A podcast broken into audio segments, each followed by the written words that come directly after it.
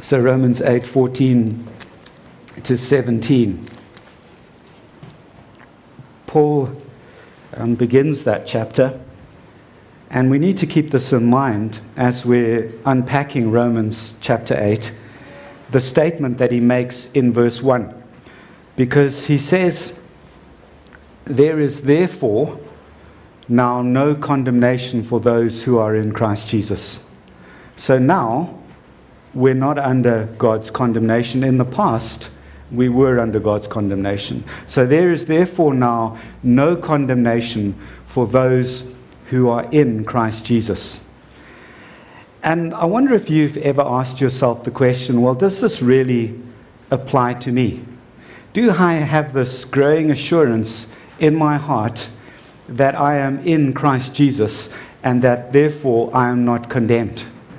And sometimes we do grapple with this. We, we, we struggle with doubts. Am I actually in Christ Jesus? When I stand before the Lord on the day of judgment, which Paul has been talking about earlier on in Romans, will I be declared not guilty or will I be condemned? So Paul says here, there is now therefore no condemnation for those who are in Christ Jesus. Many years ago, I went to a funeral of a man that I, I, I, knew. He was an acquaintance of mine. I knew his son a little bit better. They'd come from a Muslim family. And so we went to, to the place where the Muslims have their funeral services and where they bury their dead. And the, the, funeral service was quite strange because it was all around the grave and it was only men that were present. And at one stage during the proceedings, the Imam asked the question was Ali a good man? And people had to bear testimony, the men there had to bear testimony that he was a good man. And so afterwards, I asked um, Ali's son, what, what was the story with that? And he told me, explained to me, that there's a certain minimum number of people who need to bear testimony at your graveside that you were a good man in order for you to be acceptable to God. Imagine that. Imagine if your condemnation hinged upon the testimony of the people around you and whether they thought you were a good person or not, let alone whether God thought that you were a good person or not. And the whole point of Romans, the whole point of the gospel message is to say, you aren't good enough. You'll never be good enough. There needs to be some sort of other assurance that is not based on your performance that would make you acceptable to God. And so last week, Trevor was talking all about the indwelling of the Holy Spirit. I've been thinking a lot about it this last week. And it's, it's a truth that just beggars the imagination, doesn't it? The fact that the creator and the sustainer of everyone and everything would choose to take up residence in you and I through his spirit isn't it wonderful that we become a temple of the Holy Spirit? A temple is a place where a God resides and where a God is worshipped. We have the creator of the universe living inside of us. And Paul uses this truth to start explaining the fact that we don't need to be fearful. We don't need to be worried that we are under God's condemnation. And so, how do we know that we're not under God's condemnation and that we're in Christ Jesus? And the, the argument that Paul followed last week is he says that authentic Christians, those who are truly Christians, have the Holy Spirit dwelling inside of them. They are in the Spirit. He used that term a lot because the Spirit is inside of them. And then he talked about two major consequences that result because the Holy Spirit is inside of us. And the first consequence is that we will have life. The reason for that is, that's the argument that he gives us, is that since it was the Spirit of God that raised Jesus Christ from the dead, then because the Spirit dwells in us, he will also give life to our mortal bodies. That's the reason why we can be confident that we will not be condemned for eternity. Why we will have life because the Holy Spirit is in us, and the Spirit that raised Jesus from the dead will raise us from the dead as well. And then he talked about another consequence of us having the Holy Spirit inside of us. And this is a sense of obligation, a sense that things are not right when we're living according to the flesh. Remember, the flesh stirs up those passions in us to do things that are contrary to God's word, to do things that God doesn't want us to do. And so we, we just get this sense that since Jesus Christ paid this price for our redemption, that we owe him a debt that we will never pay back. And God isn't expecting us to pay that debt back. But it does give us the sense that we owe something to God because we now belong to Him. Since we belong to God, let's live the way God wants us to live. Let's live in the Spirit. Let's live according to the Spirit. So, how do we know that we're not under God's condemnation, that we're in Christ Jesus? Well, first of all, there's this objective evidence that since the Spirit is in you, you will live. The Spirit raised Christ from the dead, He is in you, therefore, He will give life to your mortal body. And then also, the other bit of evidence or the other testimony is the fact that we feel miserable whenever we follow the flesh. And that's evidence that the Holy Spirit is inside of us. It's subjective evidence, it's an experience that we have. Just this last week, I was helping my mum to do some stuff, and I gave into the flesh. I ended up being irritable with her and a little bit unkind. Oh, and I really struggled. The night you know, that night I really struggled to sleep because I was just like, how could I have said that unkind thing to my mother? How could I have said that unguarded word? And folks, that is actually the Holy Spirit bearing testimony to me that I'm an authentic child of God because I was uncomfortable with the fact that I'd done that. If I was spending my time justifying it and saying, oh, she deserved it, well, then that would have been an indication that maybe I wasn't in the, the right place. And so that, that indwelling of the Holy Spirit starts to answer the question how do we know that we're not under God's condemnation? and that we are in Christ Jesus. But there is just so much more as we move on now in Romans chapter 8. And so, what we're going to do is we're going to turn to the witness or the testimony of the Holy Spirit Himself. Wouldn't that be a good place to go to find out that we're not under God's condemnation? That's what we're going to be finding about. So you'll see there on the next slide that the testimony of the Spirit is evidence of the fact that, that we are in Christ. And this is what the evidence looks like. We start to see a radical holiness in us, we start to see a fearless freedom. We start to experience what it means to be children of God, and we begin to hope that one day we will be like Christ. So, those are the four bits of evidence that we're going to be having a look at today. Let's have a look at the first one radical holiness. When you look at that passage there, verse 14 is explaining verse 13. So he says, For if you live according to the flesh, you will die. That's not what we want to do. In contrast, we want to live by the Spirit, by putting to death the deeds of the body. And then there's this parallel, isn't there, in verse 14, where it says, All who are led by the Spirit. In other words, what we learn is that if we want to put to death the deeds of the flesh, then we need to be led by the Spirit. The other thing that we learn is that those who live are sons and daughters of God. So let's take the first thing the fact that if we want to put to death the deeds of the flesh, we need to do it by the guidance of the Holy Spirit. Often, when we face different challenges in life, and in particular, the challenges that come from our own flesh, we just feel daunted. We don't actually know how to cope with our addictions or the things that keep tripping us up. We're not sure what strategy to use. And we also feel utterly powerless. And it could be anything. It could be anger, it could be forgiveness, it could be an addiction to some sort of a substance that you're using to, to make life work for you, to cheer you up. It could be um, wrong relationships in a, in a sexual regard. Often we begin to feel utterly trapped by these things. And what Paul is telling us here is that if we are led by the Spirit, then we will be able to, to have victory over those things. Then we will be able to, by the Spirit, to kill those things. It's a bit like um, a climbing guide. I often think about those, those um, Sherpas who take people up really difficult cliffs and mountains.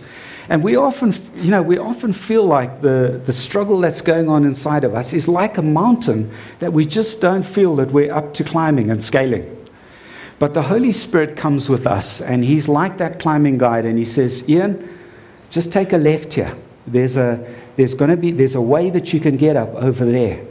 And when you go up to that part over there, I'm going to give you a leg up. Isn't that what Trevor was saying to us last week? He, he was quoting from, from Philippians, where it says that God works in us because the Holy Spirit is in us. He's actually closer than our skin. Isn't that amazing? God works in us to will and to act according to his good pleasure. So there's this matter of acting, having the power and the strength to act in a certain way. But of course, actions are driven by the will, aren't they? They're driven by our motivation. And so God is at work inside of us, even to change our will and our motivation, so that we actually have a desire to do what is right. This is wonderful. I love the words of Cranfield here. He, he's a, a scholar. He says, The daily, hourly putting to death of the schemes and enterprises of the sinful flesh by means of the Spirit is a matter of being, and then he uses this whole string of verbs here because he's trying to get it across led, directed, impelled. That's sort of like pushed, empowered, given a leg up, controlled by the Spirit. And the question is are, are you allowing the Holy Spirit to do that? Are you including Him in your plans to overcome those things that you're struggling with in your life? Or are you relying on other plans and strategies? This needs to be our daily experience. We need to ask the Holy Spirit on a daily basis Ian, you're about to go and spend some time with your mum. Father God, please help me to be patient. Allow the Holy Spirit to lead me. Holy Spirit, please show me how to do this in a way that is honoring and glorifying to you. Invite the Holy Spirit in. And, folks, if you're doing that on a daily basis, if you're feeling overwhelmed by the flesh and the fact that you constantly keep falling into it, this is a testimony. This is, a, this is showing you that you have the Holy Spirit inside of you. Because if the Holy Spirit wasn't there, then you wouldn't have a problem with those things. And so, people who are genuine believers are constantly turning to the Holy Spirit to help them to will and to act according to what God wants them to do. So, the evidence of the indwelling spirit, spirit is a spirit empowered and guided hunger for and progress towards radical holiness. That's the Spirit's testimony to us that we are children of God and that we will live. Let's move on now to fearless freedom fearless freedom in verse 15. For you did not receive the spirit of slavery to fall back into fear, but you have received the spirit of adoption as sons, by whom we cry, Abba, Father. Paul is contrasting two things here. He's telling us what it is like and what it isn't like to be children of God. And before we were adopted into God's family, we were slaves. Remember, that's what Paul was teaching us in Romans 6. We were mastered by sin. Sin was our boss. We had an obligation to sin and not to God. But then there was that transfer of ownership that took place. And so, when we were slaves of sin, we weren't able to obey God. We weren't following His promptings. But we've been changed now. And of course, when we were slaves to sin, we were living in fear because there was no ways that we were going to please God. And we knew that even if something radical was to change, we would still make mistakes. And so we lived under this fear. Just think of Ali and his family. Was he a good enough man to be acceptable to God and not be condemned by God? But instead, as children of God, we begin to get this settled sense that now, instead of being slaves of sin, we're actually children of God. We're growing into the reality that sin is no longer our master. We can actually be free from sin.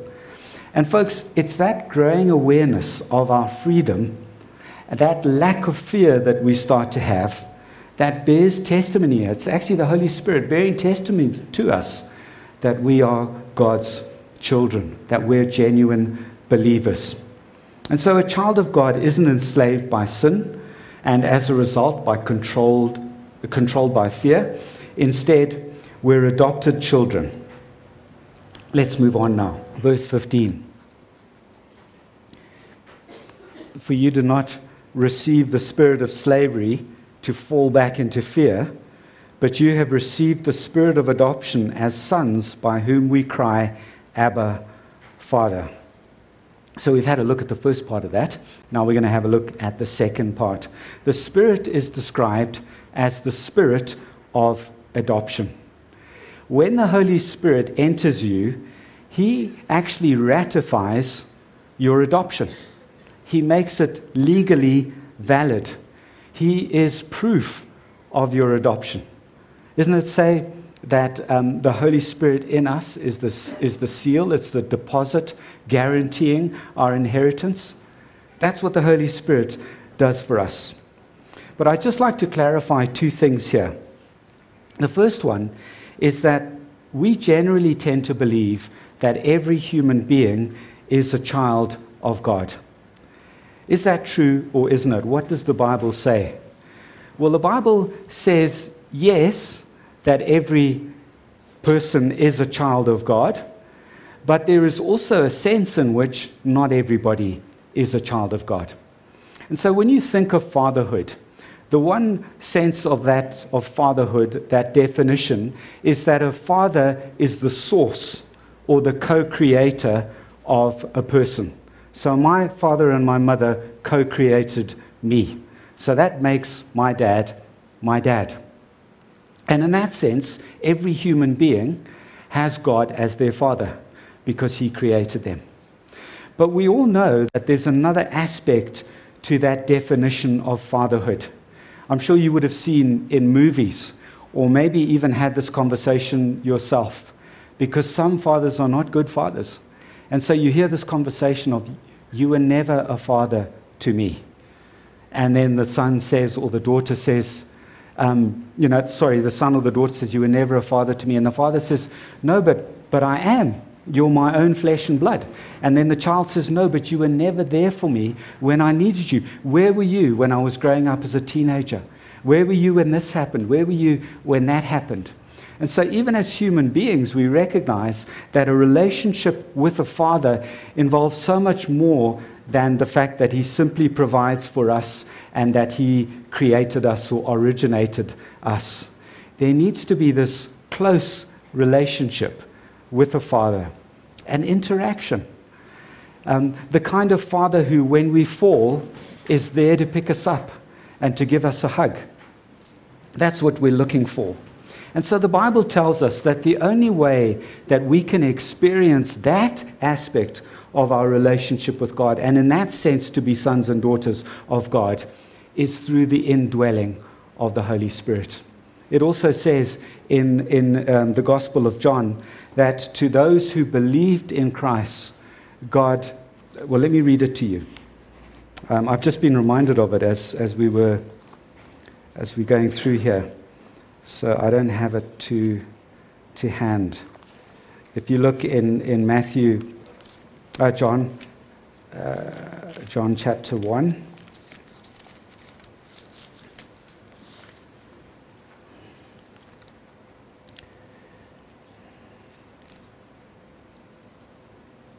It says, John chapter 1, verse 11. Jesus, talking about Jesus, he came to his own, and his own people did not receive him. Listen to this. But to all who did receive him, who believed in his name, he gave the right to become children of God. So we only become children of God when God gives us the right to become children of God. When we put our faith and our trust and our belief in Him, the Holy Spirit comes and takes up residence in us, and we become sons and daughters of God. Now, when we see this talk about adoption here, we often don't have the same understanding of, of, of, adoption that the Greeks and the Romans had. So sometimes in our culture, adoption can be a little bit minimized. But in Greek and Roman culture, if I had children that I didn't think were suitable to, in, to get my inheritance, to carry my family name, then I would look for somebody to adopt. Isn't that amazing? If, um, if I didn't have children to pass on the family name and to pass on my inheritance, then I would look for somebody to adopt. That's what Abraham was looking for. He was, he was looking for somebody to adopt before he had Isaac to pass on his inheritance to. So, to be adopted into God's family, think of this. God has actually thought, who do I want to carry my name? Who do I want to share my inheritance so that I can, that I can share it out with them and with, son, with my son, Jesus Christ? And so he, he looks out and he says, Yes, Haley, I want Haley to be adopted into my family. I want her to carry my name. I want Jono, Jonathan to carry my name.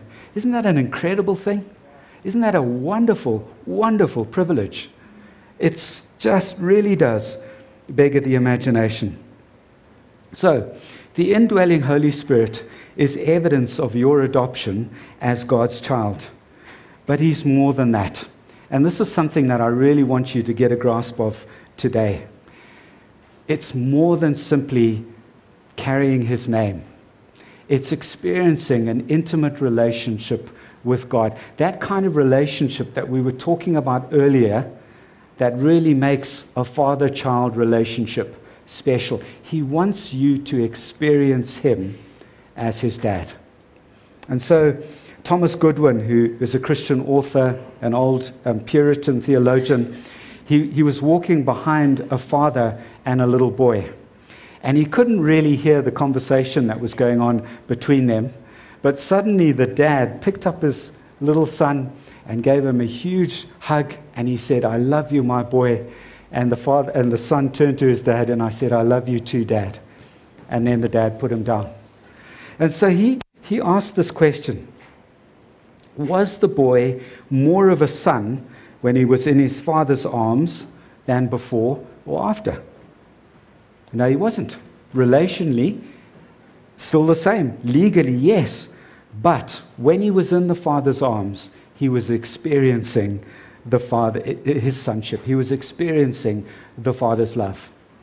And what this is talking about here is that the Holy Spirit has been given to us so that we can experience, really experience, the Father's love on a day to day basis. We need to be reaching out for that. Do you have a prayer life that includes this? Do you have a relationship with God that includes this? Because if it doesn't, then you're missing out on something. And the Holy Spirit's job is to help you to experience it. Imagine in a relationship, for example, my relationship with Gail, if it was always a purely functional thing, that I made sure the cars were full of petrol and did X, Y, and Z and made sure they were serviced at the right time, and Gail um, delivered up the food on time, all nicely cooked, Imagine if it was only about that. Imagine if our relationship with God was only about Him providing for us. No, it's so much more than that. We actually need to experience God as our dad. In our relationship, we give each other a hug, obviously. We, we connect emotionally. And that's what God wants you to do with Him as well. He wants you to be able to connect emotionally with Him. It says in Romans 5 that we rejoice in the hope of the glory of God. Not only so, but we rejoice in our suffering. Because suffering produces perseverance, perseverance, character, character, hope, and hope does not disappoint us. So, the context of what he's talking about here is hope in suffering. Why does hope not disappoint us? It's because God has poured out his love into our hearts by the Holy Spirit whom he has given to us. It's the Holy Spirit that pours out that experience of the love of God into our hearts. And we often need it the most when we're suffering. And if a little child has just fallen over and grazed his knee, um, if, if that had happened to Matthew, I wouldn't stand there at a distance and say, Don't worry, Matt, it's all going to be okay. In a few moments, you won't even feel this pain. There might be a little. Of course not. I'm going to go across, pick him up. Well, not at the moment, but I used to. and give him a hug. That's, that's, what, that's the kind of experience that we need to be having with God. And it's made possible by the indwelling of the Holy Spirit. We need to experience this in our, in our prayer life. And so that's why Paul writes the Spirit Himself bears witness with our spirit that we are children of God. So it's the Spirit that ratifies our adoption, but it's the Spirit that also bears testimony to the fact that we are God's children by enabling us to experience that intimacy with God as our Father, to experience His fatherly love. So let's just summarize everything that we said so far. The witness of the Spirit is that you're not under God's condemnation and that you're a genuine believer is evidence of radical holiness, that discomfort when the flesh is starting to get the ascendancy. Fearless freedom, we're no longer slaves of sin. We're children of God. We just have the sense, even though things are not going quite as they should, that we're still children of God, that He loves us. And then this childhood experience, this experiencing of God as a father. And then the last thing is the hope of glory. Look at verse 17. And if we're children, then we're heirs, heirs of God and fellow heirs with Christ doesn't it blow you away to think that you're a co heir with Christ? it really blows me away. What, what good reason would God have for wanting me to share an inheritance with Christ? There's nothing in me, is there? There's nothing in you that would make him choose you as a co heir with Christ. Could only be on the basis of what Christ has done. And then he says, provided we suffer with him, in order that we may also be glorified with him. Now, I just want to say that the topic of suffering has been reintroduced here, and we're going to be going into that in more detail next week because next week is all about the encouragement that the Holy Spirit brings when we're suffering. So, we're not going to look at that at the moment, but we are going to look at this concept of the hope of glory. What do we inherit? He's talking here about an inheritance. And we can see here that our inheritance is that we will be glorified with Him. Sounds a bit strange, doesn't it? What's that all about? When we think of the glory of God, folks, God's glory is His perfection, the perfection of His character. God is glorious because He's infinitely powerful. He's glorious because he's infinitely kind. He's infinitely patient. He knows everything.